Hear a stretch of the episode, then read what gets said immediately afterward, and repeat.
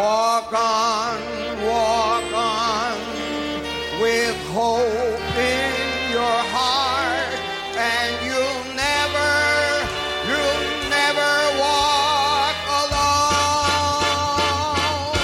Welcome to Michael and Us. I'm Will Sloan, here as always with. Luke Savage, welcome back, everyone. We're always advocating for public private partnerships on this show, and uh, boy, do we have a movie that offers a model. uh, but before we get to that, it's come to our attention that we've had a lot of new listeners over the years. We're not at our humble beginnings anymore. I think it's probably hard to break into a new social group, which is what this podcast is. We are we are your new parasocial we're, friends. We're an exclusive club. That's right. So uh, we thought it might be a good time to just kind of reintroduce ourselves, explain the concept of the show, because this is a big movie, folks. We might have people listening who haven't listened before. This is the political movie of the year. I don't think that's an overstatement, right? I mean, you could say Oppenheimer is bigger, but It's maybe a little bigger, Yeah. Barbie. But yeah, look, what Will said is true. The growth of this podcast over the past couple of years has definitely uh, exceeded our expectations. And we've gotten so into the groove of doing it that, you know, we forget about the exposition. Uh, there's a lot of people who find the show just kind of in the wild now, which, you know, uh, never used to happen before. There's many of you who will be listening on the Jacobin feed. And you know you're used to hearing Dan Denvir's uh, you know brilliant interviews. You're used to hearing long reads. You listen to Behind the News, whatever, and you don't know who the hell we are. And you're like, what? What is this show, Michael and Us? Why is this? Sh- why is the show called Michael and Us? Is one of these guys Michael? Like, what's going on? yeah, we probably should have changed the name like five years ago, but I think it's a little late now. Yeah, there's a bit of a sunk cost thing going on. We'll tell you about the name in a moment. And look, if you're a longtime listener, you can feel free to skip the next few minutes. As I was saying, I mean, now that the show has kind of grown, uh, I've more and more often had the experience where someone will tell me, uh, you know, in a Twitter DM or something, they found it in the wild. They didn't, you know, know that I was the same Luke that they also read in Jacobin. I don't know how that's possible. That's happened a number of times. Had uh, recently the experience of a longtime colleague of my dad's telling my dad recently that you know he uh, he listened to this show, not realizing that I was the host of it. How was that possible? We say our names on every episode. I don't know. I don't know, but lo- longtime fan of the show. He didn't didn't realize. Well, seems like a good guy. if he likes this show, I like him. Lots of you find it on the Jacobin feed, or lots of you, you know, kind of do know who we are, but uh, maybe you just started listening in the last few years, you know, when uh, we partnered with Jacobin, when we uh, kind of professionalized a bit. Uh, we, Will and I were talking about this earlier, but probably the majority of the life of the show, we were recording it uh, with one microphone. Um, it sounded like uh, it was recorded in a tin can. you know, I like to think, you know, you go back to the episodes from like 2018, 2019, show began in 2016, that maybe some of the content was good, but boy, uh, some of them are, you know, the audio production is uh, is not great. You know, I think it's fair to say the vast majority of our listeners are people, you know, who started listening the last two to three years, and so, you know, good opportunity to reintroduce ourselves. I mean, God, where to where to begin? Will I feel like we've told the origin story of this show uh, many, many times, but you know it's been a while since we've told it on mic so i don't know what was our what was the road to damascus uh, moment that uh, that began the michael and us odyssey If you were wondering who Michael is, it's Michael Moore. He's the patron saint of the show.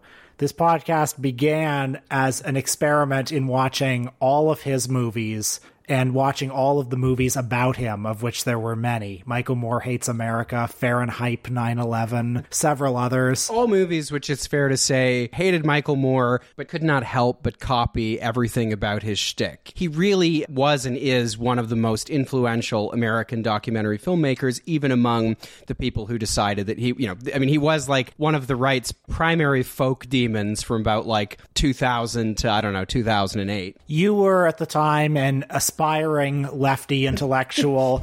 I was at the time a um a Are we, are we talking about in two, in the early in the Bush administration or during in when Uh, the 2016, started? I want to say. all right, all right. uh, I, I was a seventh or eighth string alt weekly uh, movie review blurb writer. Yeah, we've come a long way. Yeah, we have. Now now we're the most famous public intellectuals in Canada, probably, right? Like yeah, now we're like a fourth string. you know, yeah. yeah. I mean, we still don't have any institutional validation, but Uh, well, we are partnered with Jacobin, but apart from okay, that- I guess so. But but but but but seriously, the, the all the like Canadian podcast awards and stuff. We never get. uh, we got, we got to stop complaining about that. yeah, because, that's that's that's old hat at this point. But uh, it's, it's, but it's we should funny. we should be getting Canadian Uh-huh. podcast Well, I mean, awards. you were on national television last night. I was. I've published a book. I have another book coming out. Where's our awards? anyway, doesn't doesn't matter. We watched all the Michael Moore movies. This was against the backdrop of the 2016 election, which you may recall who won that election. the American election, that is. Democracy. That's correct. and uh, we continued doing the show because uh, we thought it was fun. Uh, it was a hobby. It was fun to meet every two weeks and watch. I don't know. Um, what were we watching in those days? That Steve Bannon movie we watched. Uh, Yeah, Steve Bannon made like a pretty just like I don't know uninteresting documentary about Sarah Palin, for example. We were probing that kind of stuff. Yeah, and then over the years, you know, we just we just continued. The purview of the show expanded to I think we were just looking mostly at kind of capital P political movies back then. But then eventually it would expand to things like Robert Altman's Nashville and eventually it would expand to things like Freddy Got Fingered, you know, just just anything. And I think that that would be the origin of the show.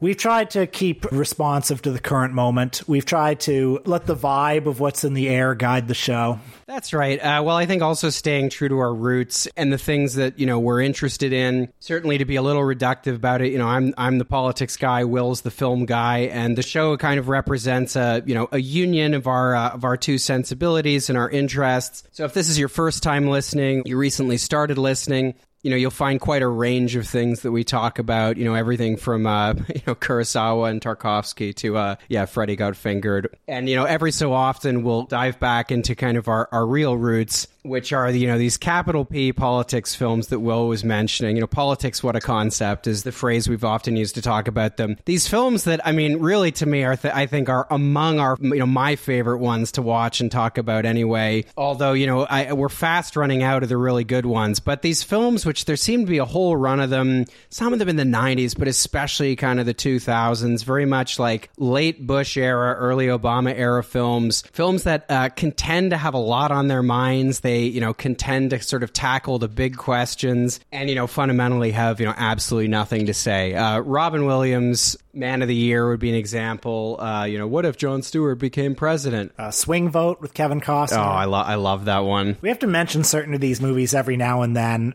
Longtime listeners are well acquainted with them because they are kind of our spiritual compass. Speechless with Michael Keaton and Geena Davis.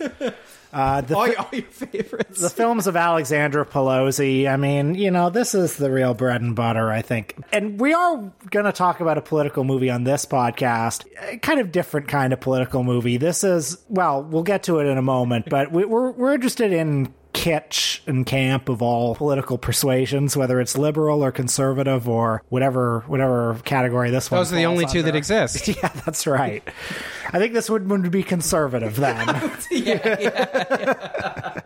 One last thing we should mention before we're, I mean, both of us are salivating to talk about this movie, hottest political movie of the year. We do have a Patreon. That's another thing uh, people will sort of say in the wild. Less so since we started mentioning it, but uh, a lot of people don't actually realize we have a Patreon where you can get an extra episode every single week. Also, lots of fun bonus content, various interviews that I do for Jacobin and elsewhere. Latest interviews with the great grandson of Oscar Mayer of Wiener fame, Nick Mason, the drummer from Pink Floyd. Got a great discussion about how uh, Joe Biden bungled student debt relief. Those are just some of the latest ones. You can also hear recent Patreon episodes, like Will's uh, fantastic solo documentary episode about uh, Orson Welles, uh, the first podcaster. Yeah, other recent Patreon episodes have covered such topics as Sylvester Stallone's Rambo, the 2008 film, It's not very good. uh, The Flash, the recent blockbuster that wasn't, I can't even put into words how bad that is. Air Force One, and of course, the greatest piece of film criticism of all time. We talked about the Nostalgia Critics review of Pink Floyd's The Wall.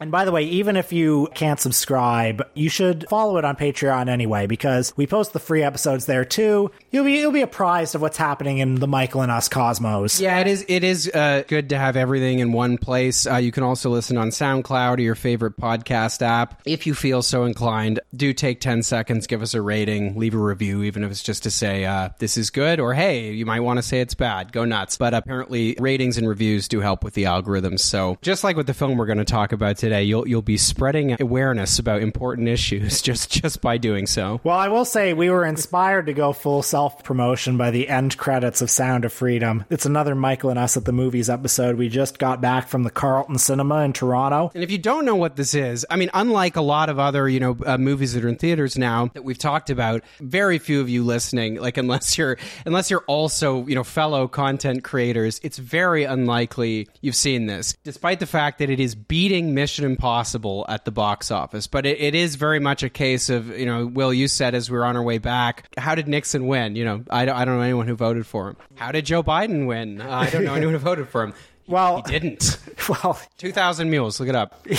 you know, the thing about the 2000 Mules thing is there's a lot of projection going on from the right. Yes. Because this movie is 2000 Mules, pushing it over. As of this recording, it has made $149 million at the box office in the United States alone. That's $10 million more than Mission Impossible Dead Reckoning. It is honing in on Indiana Jones and the Dial of Destiny. It's number four this weekend at the box office after its fourth week. That's insane. Um, well, that makes sense because it's really good. How'd that make you feel? Giving a child his freedom. Felt good. You have been at this for 12 years. My country, tis of thee. Why are you doing it?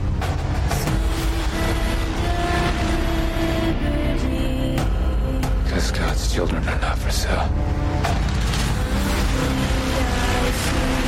It is the fastest growing international crime network that the world has ever seen. For Homeland Security, you know we can't go off rescuing Honduran kids in Colombia. This job tears you to pieces. And this is my one chance to put those pieces back together. We weren't going to talk about this movie because we figured, well, you know, Chapo's done it, or you know, it, it looks boring. you Yeah, I mean, we, don't- we don't, we don't, we definitely don't have a like Chapo's done something, so we can't talk about it rule. But I mean, my my impression was just that like it's really boring. And the thing is, that's true. It is incredibly boring. But what had not been adequately conveyed to me by any of the reviews I read or anything I listened to on it was that in addition to being boring, it's also just incredibly unpleasant. Oh my god! I mean, the fact that people are going to see this movie, certainly many liberals will see things like they'll watch like the Obama Netflix show because like it, Well, it's it- it- it's good for you. That's good for you. Yeah. Like this is a hack example for a few years ago, and it, in, in this case, it failed. But I mean, you know, who can forget, you know, the marketing around the recent Ghostbusters movie where there were, you know, BuzzFeed articles that were like 10 nakedly capitalist ways you can support the new Ghostbusters movie. And it was just like, go twice, buy the merch, whatever. There is a thing now where marketing people have figured out that if you tell people that just seeing this and paying for a ticket is a form of activism, that can often work. And the thing is, you know, I think conservatives are actually winning this arms race based on what we just saw because liberals will be like, yeah, go see this, it's good for you. Whereas this movie is like, by going to see this, you're fighting modern slavery. this awful and tedious and unpleasant film that you're seeing at the shitty movie theater at your local strip mall, you're actually part of a holy war against, you know, the demonic forces of evil. Well, with a lot of the sort of liberal culture that you're supposed to see as a form of activism, the ground that has been seeded is that actual political change is impossible. But what you can do is change culture, and politics is downstream from culture. And So- you change culture by buying stuff. Right, right. Or not buying it. and and if you support something that le- that changes hearts and minds one by one you know and that's the best case scenario you know the worst case scenario is well maybe you won't change other hearts and minds but you yourself will be a good person. You yourself will be enlightened. And then there's this movie, which is actually saying this is direct action. It's saying the more eyes on this, the more power, the more this becomes a direct political issue. And and in fact, the movie ends with Jim Caviezel in the credits saying, Incredible. "Here is a QR code. Buy as many tickets to this movie as possible that can be distributed to your friends and colleagues." Yeah, this film has something that I've never seen ever before, which is that when the credits start rolling, a little counter appears in the in the corner of the screen, a little ticker, and it says, you know, two minutes thirty seconds, counting down to a special announcement. Edge of my seat, Yeah. waiting for this. The lead actor in the film appears, and you know, you know, he's like, uh, "Well, folks, we've had a lot of fun tonight, but you know, you know, it's not fun. child Free the sex mo- free, free the yeah. mole children." Yeah. By the way, this is a movie about child sex trafficking. Boy, is it ever. So, content warning, folks. Yeah, and uh, let's just say uh, this movie is not very subtle. Oh, God, no. And uh, you're probably going to hear a lot of irony on this episode. We're going to probably be laughing a lot because that is the only way that you can possibly subject yourself to this movie. It is an absolutely rancid text. I mean, yes, it's very boring, very tedious. Everything about it is very predictable, beat by beat. But it consists of so many kind of unpleasant shots where the camera will always linger like two or three seconds or more after the shot should have finished. Think of all those classic movies where Cary Grant and Eva Marie Saint like kiss, and then it cuts to like the train going through the tunnel or Right, something. right.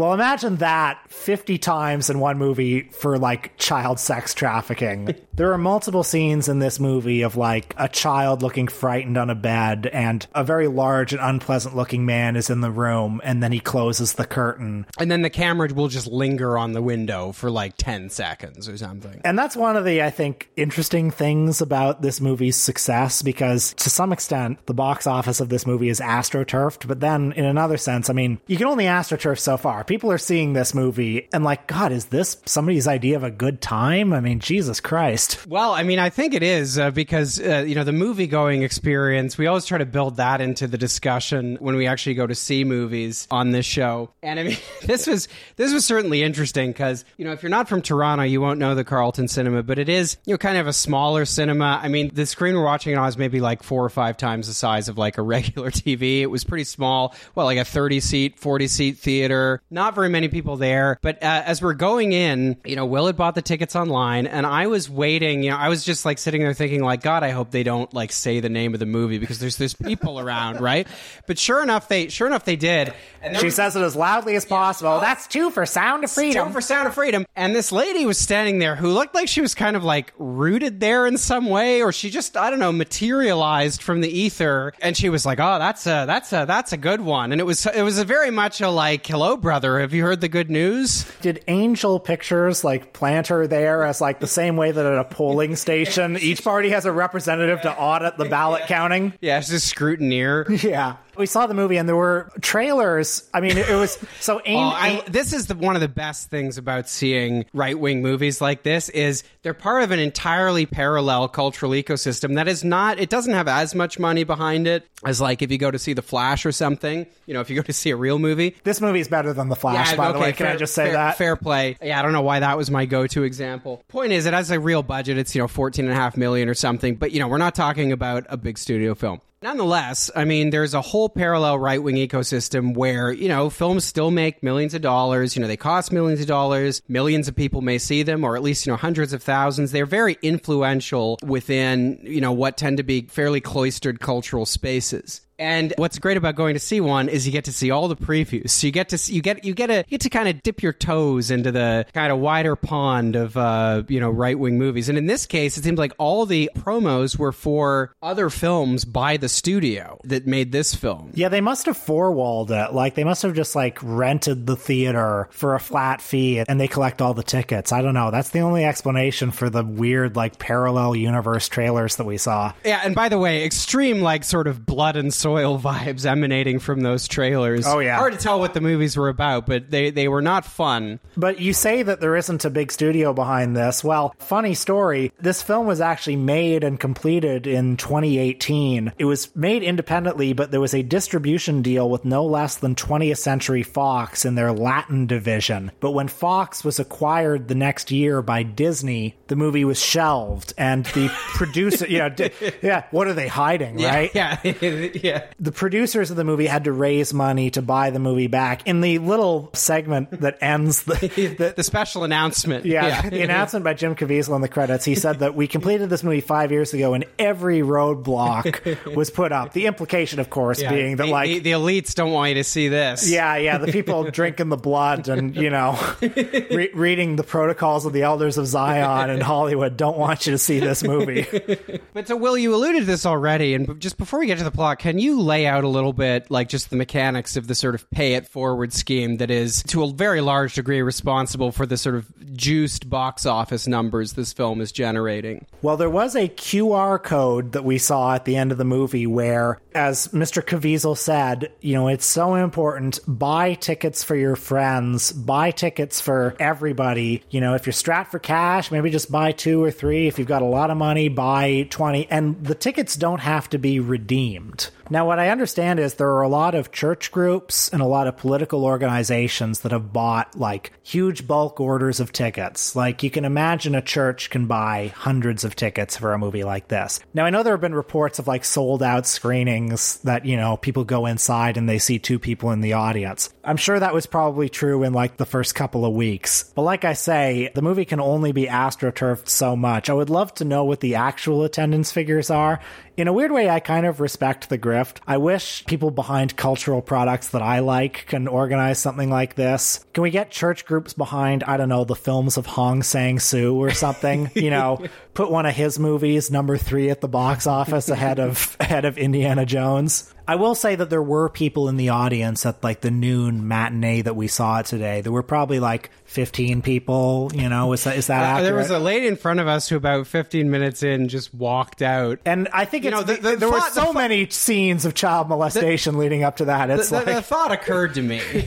we should specify. I mean, I don't think there's any actual child abuse that is depicted on screen, but what there is is the film trying to make you think about it a lot. I mean, they show it shows you everything but. Well, it opens with a montage, you know, in Mexico of, you know, a lot of kids being sent to like a, a so called modeling agency. In the opening credits, you know, it's kind of like the controversy around that movie Cuties on Netflix a couple years ago. Do you remember that documentary that got a lot of, you know, right wing people calling Netflix a bunch of groomers because it was a documentary about child models and they said, oh, this is sexualizing children? Uh, well, I thought a lot about that in the opening credits of this movie, where basically the opening scene is a bunch of But it's a bunch of children doing like a photo shoot, basically. yeah, yeah, and having lipstick put on them, and immediately I was I was thinking like, oh my god, I really, I, I don't like what this movie is making me think. I don't like being here and seeing this, even though you're not actually seeing the thing. You're being told to think about the thing instead. So anyway, all those children are abducted, and that's what kicks the movie into motion. Yeah, and then as the credits roll, there's this kind of disjointed sequence of scenes that are just I mean it's it's uh, ostensibly real footage of you know sort of like grainy camcorder footage of you know children being abducted like you know two guys on a motorcycle, you know driving by a house picking up a child or something. I think you see some of that towards the end of the movie as well. Yeah, I was sinking in my seat during that. Well, I feel like uh, someone else made this point in a review of the movie. I, I can't remember where I heard this. I really think this comes right out of the sort of right wing, uh, you know, social media ecosystem that I, I mean, drives might be the wrong word, but it's certainly sort of been the conduit for a lot of these kind of you know right wing moral panics, you know, uh, QAnon or at least QAnon adjacent stuff. Because what do you see all the time on social media uh, here and elsewhere? You see kind of decontextualized images. You see clips that are sort of, you know, the person tweeting them may not have them sourced, you know, they editorialize on them in a certain way. And if you kind of prime yourself to believe that, you know, something associated with X is either must be good or it must be bad, then, you know, you're probably going to receive it, you know, as the person person uh, captioning it, sharing it, whatever, posting it intended. And so I think that these sequences really do sort of mirror the online epistemology of this ecosystem, which is presumably where a lot of the people who are seeing this film in earnest kind of, you know, that's that's the part of the internet on which they dwell. Anyway, in the first third of this movie, there's definitely a belief on the part of the filmmakers that to fully communicate this horror, you've really gotta you've really gotta wallow in it. Uh, Like the fir- first third of this movie is probably one of the most unpleasant like thirds of a movie I've ever seen. Like you basically follow a shipment of children from the abduction to the transportation to the acquisition. Right, and the main character played by Jim Caviezel, who's a cop. Uh, when we're introduced to him, his partner is quitting. He's, ju- you know, they're part of the like, I don't know, the anti-molestation unit at ICE or something. It doesn't really make sense because I think they're associated with the Department of Homeland Security, but then you see them leaving the building and it says Immigrations and Customs Enforcement. I don't know. Anyway, they represent the the law. They're the good guys, and yeah, his partner is quitting because he just he just can't handle it. And the the one kind of speck of ambiguity that the film kind of achieves and then you know promptly stifles is film kind of lets you think for a second. And this is where I was almost I was almost on the verge of being like, okay, well the last thirty minutes have been really unpleasant. But what if this film actually has a twist and it does something unexpected because the main character who plays uh, a guy who I gather is a real guy, uh, Tim Ballard. The cops bust this guy who has a whole bunch of child pornography, and then Ballard starts getting really uh, method with them. You know, he starts trying to make the guy who's now an inmate think that you know it's like I'm I'm one of you. I've read your I've read your book. And, you know, the criminal's having none of it. He's like, you expect me to believe this, whatever. But then, you know, he goes through the whole process of kind of earning this guy's trust and uh, basically tries to buy a child from him. And the film, for a split second, you're kind of like, well, maybe, maybe, you know, if, if this is a really black pilled right wing film, maybe it'll actually be interesting and it'll turn out that the cop is actually a bad guy and it's about the deep state and it's about how, you know, how deep does this go? And that's what the rest of the film is going to be. But then, you know, once I'd kind of like caught my breath a bit, I was kind of thinking, well, this movie, you know, this is movies make it made 150 million at the box office. It's a right wing movie. They're not going to depict like an ice guy as anything other than just like a thin blue line between good and evil. And a fucking course, that's that's what it is. He's able to use, uh, you know, this sting operation to find one of the children who we see abducted uh, in the opening scene of the movie. Having arrested him, he finds out, and you know, we've known this from the beginning of the movie that this little boy's sister was taken as part of the same trafficking operation as well and he basically tries to persuade his boss, uh, you know, let me go to South America. You know, I wanna, I wanna find her. So yeah, Tim Ballard has been on the job for a long time. The job is eating him up from the inside. Uh, one of his duties is he has to watch all the child pornography and take detailed notes on it.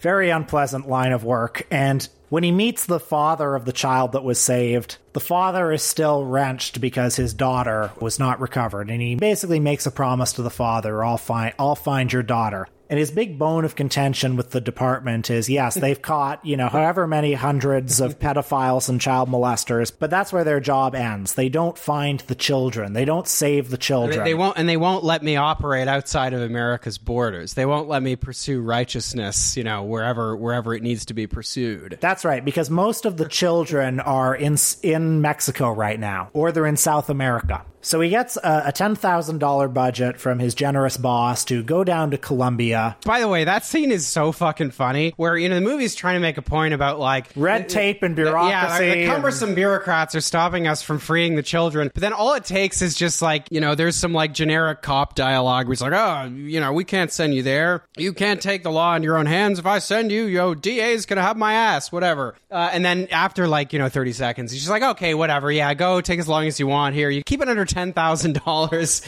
you know, come back in one piece. So here's where the movie gets really interesting. So he goes down to Colombia where where he meets with Vampiro, played by Bill Camp. Giving, I think, the best performance in the movie. Bill Camp, very dependable character actor. I think he brings a little bit of texture to this role. And he plays a former Colombian drug baron who's been reformed because, and, and this I really love. His origin This, story. This, this scene is like, I don't know, man. So we find out that Vampiro, yeah, he used to be a, a bad hombre. He used to love sex workers and uh, drugs and the whole bit. But his road to Damascus moment occurred when, you know, he ordered a, a special lady and she came up, and after the deed was done, he. You realize she wasn't 25 after all. yeah, uh, somehow his eyesight failed him before that. So He saw, you know, a little tattoo on the back of her foot that he thought, wow, that looks like a child's tattoo. And then he finds out from her that not only is she not 25, uh, she's 14.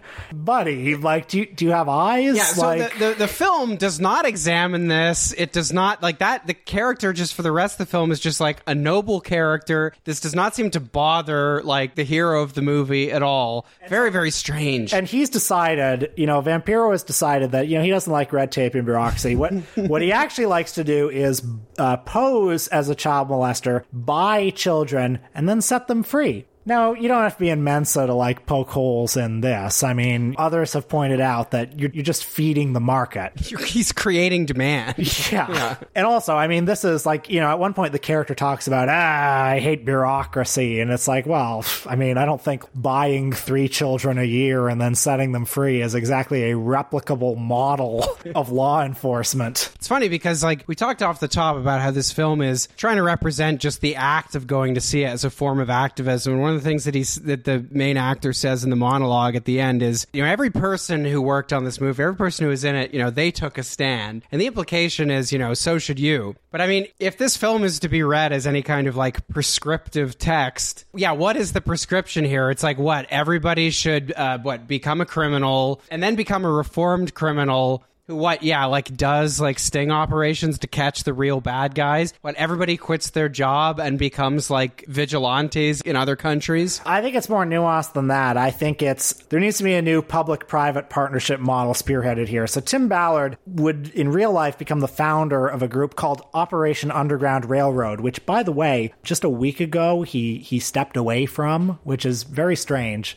But this is a militia group, basically. It's an underground anti trafficking group that's been quite controversial in the world of law enforcement. You know, many in law enforcement regard them as, you know, at best an irritant, at worst, you know, actively counterproductive. Um, although we do see footage in the end credits of this movie of the successful raid that this movie was built around, which I also do not think is a, a replicable operation. We'll get to that in a sec. Ballard in this movie, he has the philosophy of go big or go home. He says, Vampiro, you've been getting one child here, one child there. what if we built an entire palace where we could have like a much bigger sting operation? What if we what if we concentrated this all in one place? So the act two of this film i'm not joking about this they basically they buy the island where billy mcfarland shot the fire festival promo video okay? And then they build their own like little st james on this island. And to fund this, yeah, they get some kind of like They get a rich guy. They get like a Saudi real estate baron or something who's like worked with the police before. the makers of this movie are not wholly unschooled in the power of storytelling. No, Uh, they, they've seen Bowling for Columbine. and what happens here is basically Michael Moore putting the picture of like the little girl at, you know, the doorstep of Charlton Heston's house. Yeah, so Caviezel, as Jim Ballard, goes to his house and says there is a $150 million industry of child sex trafficking. And you know what? It, it's going to get bigger and bigger, and there's going to be more and more demand. It's going to be Walmart. And just like Walmart, it's going to come to your town. And first, this guy, like, deplorably is like, yeah, no, I'm sorry. Get I'm- out of my house." I'm not going to give you tens of millions of dollars to build A sex museum on an yeah, island. to build a, a like an island brothel. Uh, it's not going to happen. But yeah, then he shows him the picture, and yeah, whatever, he funds it. Yeah, he says, okay, don't think about, you know, two million children. Think of this one child, this one little girl, uh, which is the art of storytelling, isn't it? You know, put a personal face on it. So they get together, they find the brothel madam, basically, of child sex trafficking Yeah, who, in who we've seen at the beginning of the film as well. They court her. They say, we need 50 kids, and here's the island, and here's the date, and we've got 10 or 12 VIPs coming. And so they get that, and Ballard, who by this point has left his job with the feds, calls up his old boss and says, It's at this date and time. We got 50 kids coming. Get the Marine Force just off bay. And the raid is successful. And, you know, we see footage in the end credits of this raid being pulled off. So I, I guess it happened. Again, I don't think this is a replicable model. This movie's prescription seems to be we got to outsource law enforcement to individual vigilante groups of people with a deep interest in child molestation, who of course can be trusted. We can trust these freelance crime fighters to buy a bunch of children and round them up on an island and then like call us and then we'll make the arrests. I think I think that's basically this movie's prescription. Yeah, and, why hasn't someone thought of that already? and I, I think I think we don't. One doesn't really need to get into why that's not only impractical but not advisable either. Now, uh, at this point in the movie, I mean, I don't know about you, but I was thinking like, oh, thank God the movie's over. That's just the end of Act Two. Okay, this is such a long movie. I think it's over two hours, or at least it's at least two hours. Oh, yeah. felt like a lot longer. And there's there's a whole Act Three where his main hope for this raid, he's actually like disappointed that he's rescued like these 50 kids because. Because uh, that one little girl. yeah, she's not among them. So uh, it's at this point where he's he decides to do a daring raid into. I guess there you see like a map when they're like planning this mission, and, and There's like, a map where there's one country that just has pedophilia written the, on the it. The Colombian cop is just like, "Oh, we can't go there, gringo. That's pedophile territory." you know? Even the military doesn't go there because the pedophilia is just too prevalent. Yeah, yeah. So you normally be like drug traffickers or whatever, but this is just pedophile country. But yeah, so they go there, they pose as doctors, and I think one of the most unconvincing ruses because they're like, you know, the, the the guys with the Kalashnikovs or whatever come up the river and are like, you know, holding him at gunpoint, and they're like, "It's okay, we're doctors from the United Nations," and it's like, I feel like that's not how the United Nations would like send doctors just in some little like leaking like riverboat to go find the heart of darkness and you know distribute uh, vaccines or whatever. Not very convincing, but yeah, whatever. So he infiltrates the camp where these guys not really clear what they're doing. What this? Well, they have a campfire every night where have they the, the sing- pedo- pedophile base camp where they you know they they, they say- they play flamenco guitar. They say They, they like- say we have to play the most Hispanic music possible right now, and we have to play it really loud. Yeah, every song has uh, every song has the you know the same two chords, a semitone apart. It's that kind of thing. And yeah, whatever. He uh, he beats up the guy, uh, you know, that's, that's holding little girl. Kind of leaves all the other kids behind, which is too bad. Gets her back, takes her home. You know, I don't know. That's the end of the movie. There's like you know she reunites with her family. He reunites with his, which it's great because Oh, we didn't even mention his his wife. family. They're barely in the movie. His wife, by the way, is played by Academy Award winner Mira Sorvino, who's in it for at most five the minutes. family's barely in it and it's awesome every every time uh, like the two or three times this movie where we see him just like coming home from his nine to five like job or whatever every single one of these is shot like his family hasn't seen him in years you know he's coming back from vietnam or something So if this were a good movie, th- this would be a source of productive tension. Like in any normal movie, just if you had your screenwriting manual of how to make a normal hack Hollywood movie, yeah she'd be like you need to get out of this think of our children he'd be like baby this is what i love i can't quit and she'd be like sometimes i think you love the game more than me and then i don't know he'd storm out or something but instead, the like three times we see Mira Sorvino in this movie, she's just like, "Yeah, that's great." She's like, go spend six months abroad. I don't care. yeah, go away. go buy a bunch of children. that that's terrific. There's definitely nothing suspicious about you, my husband, buying a bunch of children in South America for work.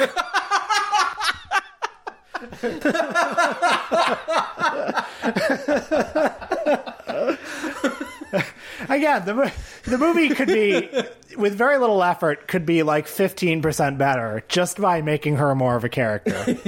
uh, so, yeah, mission accomplished. He saves the daughter at the end of the movie. Like, the whole movie is just like children being brutalized and children cowering in fear and children like being on beds awaiting, you know, horrific abuse. And then when they're saved, they're just like doing patty cake and they're playing games and they're laughing and they're chanting. There's like, the, li- the little girl goes home and she starts playing a song on like a drum and singing, and then subtitles appear on the screen, and what she's singing is "God's children are not for sale." which is the catchphrase of this movie, yeah, by it's the like way. a slogan that we hear throughout the movie. And it's very funny because it says that, and then like a bunch of captions appear that tell you how big like the market for child sex trafficking is. Seems a little disjointed to me. But yeah, you know, you see all these children who, like, you know, the movie really fetishizes the kind of youthful innocence of the children to the point where, like, after they've gone. It's very uncomfortable. I really didn't like it. Oh yeah, after they go through these horrible experiences, you see them just, you know, perfect, precious little angels, you know, big Bambi eyes. And yeah, they're playing games, they're singing. And it's like, okay, these kids would, have so much PTSD based on like what you've told me they've been through. And of course, I'm sure the makers of this film would be like totally in favor of any, you know, free mental health services, you know, any free hospitalization that's required for these children. you know, everyone would get five social workers and not have to pay for it I mean, because these these are privileged children, of course. Yeah, that seems hack to point out, but I mean, it's it's true. It's a it's a necessary point to make. But yeah, so we should talk about the title of the movie because that that also appears as sort of a slogan as well. This was for me. I mean, obviously, this was a, a roller coaster ride of emotions watching this movie because it's so unpleasant, and you're just trying to build a shield of irony to protect yourself from just the like f- foul emanations that are radiating off of it. But there was one part that honestly, like, I almost laughed out loud it because I could not believe how hacked this was. Where uh, right at the end of Act Two, when you know they're on they're they're on the Fire Festival Island, once owned by Pablo Escobar. They've rescued the children, and then the children are all just kind of like you know, yeah, they're playing, they're singing, whatever. And then the sort of reformed, uh, you know, crime lord character, whatever, is like, do you know what that sound is? And I turned to Will, and I was like, I bet it's the sound of freedom. And then you know, long dramatic pause, like everything else in this movie, like two or three seconds too long, and then he just goes, "That's the sound of freedom." I, I mean. I don't even know how to make fun of that. So you may be wondering what happened to Tim Ballard. This is an article that I've got open from Vice. Tim Ballard has stepped away from Operation Underground Railroad, org says. So the Vice article says In recent days, sources with knowledge of OUR, that's Operation Underground Railroad, began to tell Motherboard that Ballard had left the organization. By one account, he'd gone to donors in a state of upset, saying that he'd been forced out and asking for their help with a new organization. Another person who's worked with the group said that to the best of their knowledge, he was no longer with OUR and was focusing on his work with the Nazarene Fund, a Glenn Beck backed organization that is focused on religious minorities in the Middle East, but has more recently operated in Afghanistan and Ukraine. A third person familiar with OUR fundraising said that they had heard just this week that Ballard had broken with the organization. In a statement, an OUR spokesperson said, Founder Tim Ballard has recently stepped away prior to the launch of the film Sound of Freedom.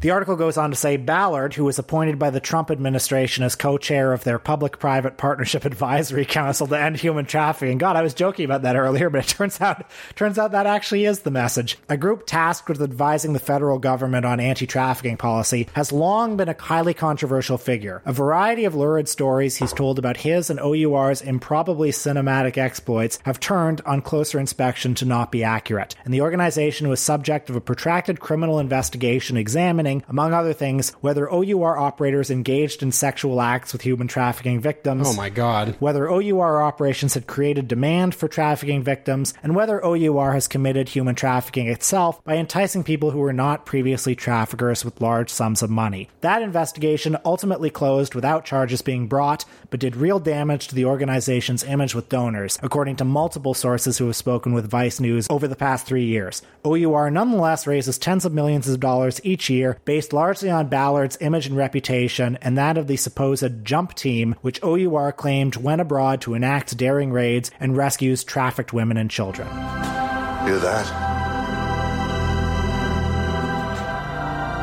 That's the sound of freedom.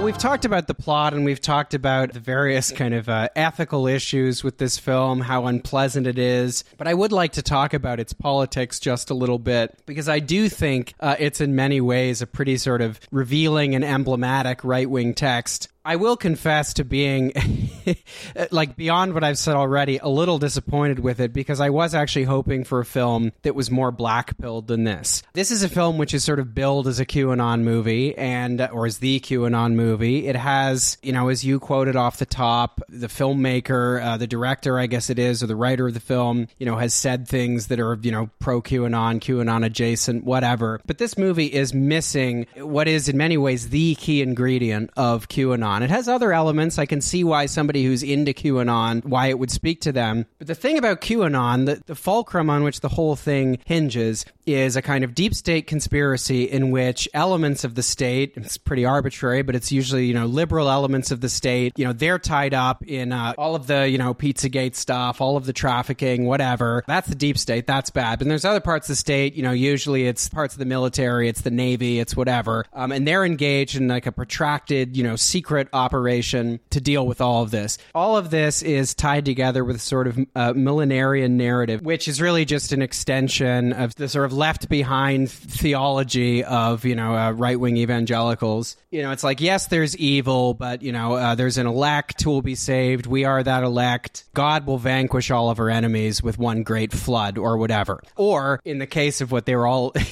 you know, they were all sitting around waiting, watching Joe Biden's inauguration, being like, all right, any minute now, they're going to bring out the sealed indictments. They're going to unseal all those indictments. They're going to round up all the Democrats. Didn't happen. Apparently, like, there are numerous documented instances of people, like, literally sitting around their TVs. They believed in QAnon so hard that they actually thought that was going to happen. They were really disappointed. But so this movie, uh, you know, I suppose you could say it, it has a little bit of that in that there are these dramatic payoffs where one of the bad guys has justice done to him really hard, you know, or there's these kind of uh, heroic moments or whatever. But honestly, I thought it was missing a little bit of the sort of, you know, jouissance of that. I could have used, honestly, a little more crazy evangelical movie stuff. I was a little disappointed we didn't get that. But I think the more important point is there's no deep state in this. What's portrayed is a child sex trafficking operation that is global in scale. There is literally no sense of what any of the kind of underlying motivations are. There's no sense that this is part of a unified conspiracy, which is which is fundamental to something like QAnon or to any conspiracy theory or you know the various moral panics that emerge from them. This movie just presents child sex trafficking as I mean almost like a sort of force of nature. There's just sort of this evil in the world which you know it falls to the good people to root out. You know perhaps that's a conscious choice that's been made. They want to appeal to a wider audience. I mean there are a number of positive uh, reviews of this movie from perfectly mainstream sources. Owen Gleiberman, for example, in Variety writes, "Let's assume that like me, you're not a right-wing fundamentalist conspiracy theorist looking for a dark, faith-based film to see over the holiday weekend. Even then, you needn't hold extreme beliefs to experience Sound and Freedom as a compelling movie that shines an authentic light on one of the crucial criminal horrors of our time, one that Hollywood has mostly shied away from." There's another there's a number of other mainstream reviews in that vein. And so, you know, if that was a conscious choice on the part of the people who made this film, you know, I think it was a good one, strategically speaking, anyway, in terms of, you know, broadening the appeal of this movie. But to me, it really neutered the film of what I was looking for because, unlike Owen Gleiberman, I actually was looking for a right wing fundamentalist conspiracy film because that would have been more fun. Well, I do agree that it has more of the sheen of a real movie to it. I mean, it has professional actors in it, and I've seen movies that are technically worse than this. Like, there are a lot of the scenes, like when The the Flash. Well, yeah, like there are a lot of the scenes when they're in South America that are like quite nicely lit and you know composed and basic things like that. I think on the storytelling level, it's pretty bad. It's terrible. Definitely, uh, thumb is down, just to be clear.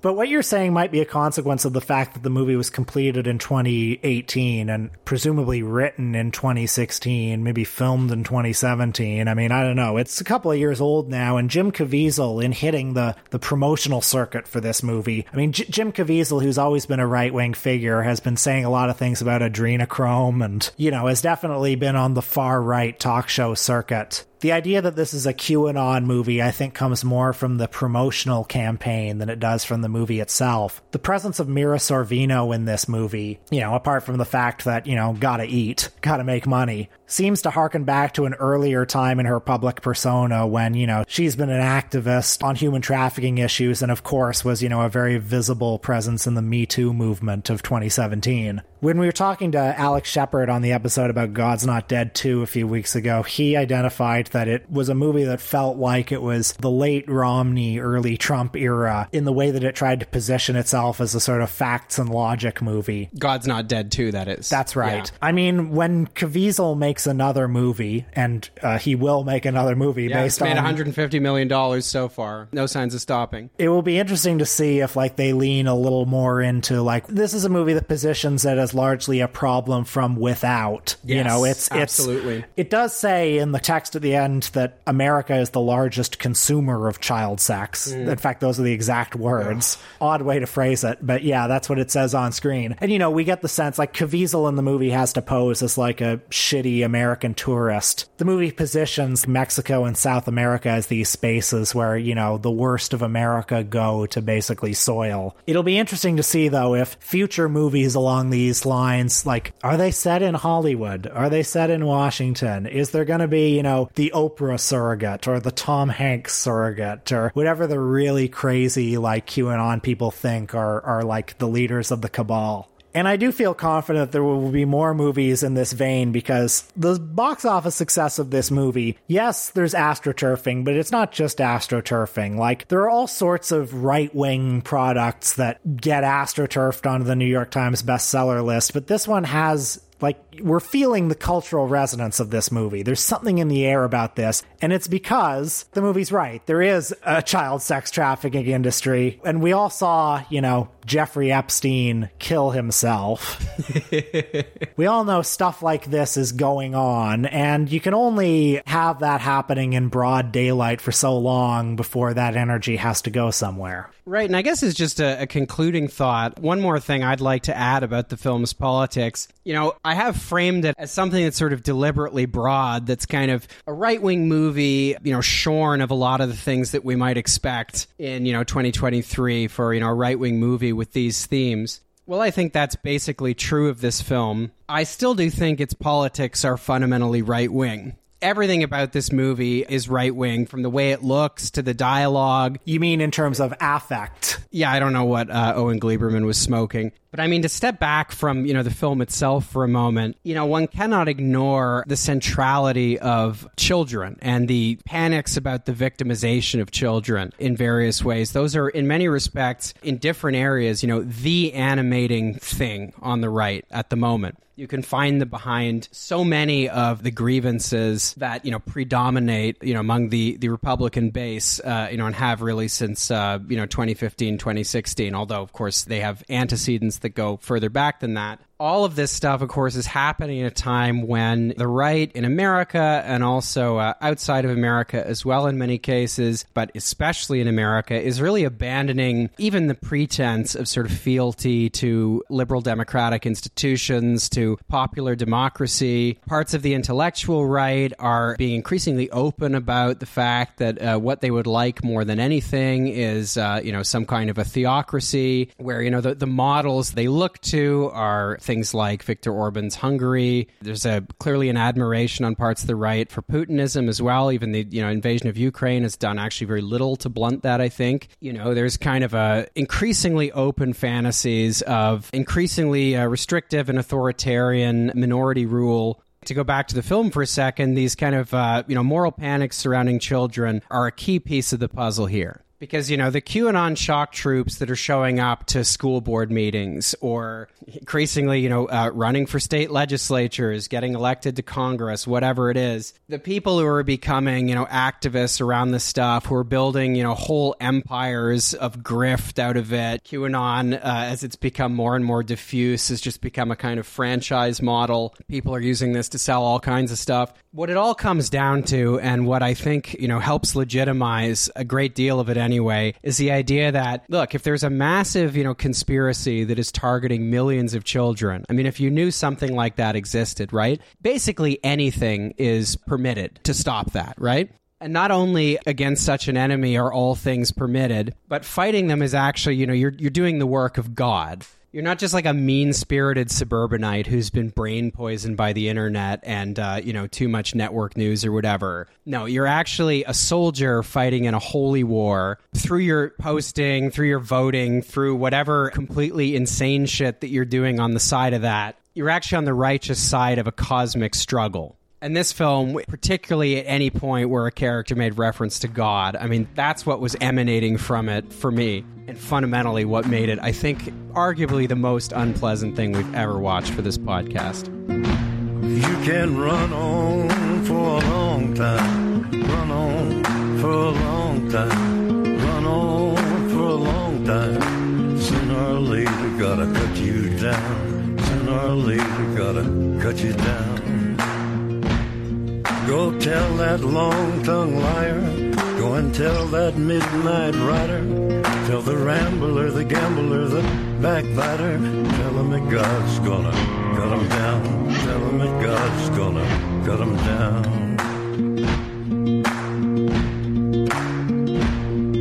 Well, my goodness gracious, let me tell you the news. My head's been wet with the midnight dew. I've been down on bended knee, talking to the man from Galilee. He spoke to me with a voice so sweet. I thought I heard the shuffle of angels feet. He called my name and my heart stood still. When he said, John, go do my will. Go tell that long-tongued liar. Go and tell that midnight rider. Tell the rambler, the gambler, the backbiter. Tell him that God's gonna cut him down. Tell him that God's gonna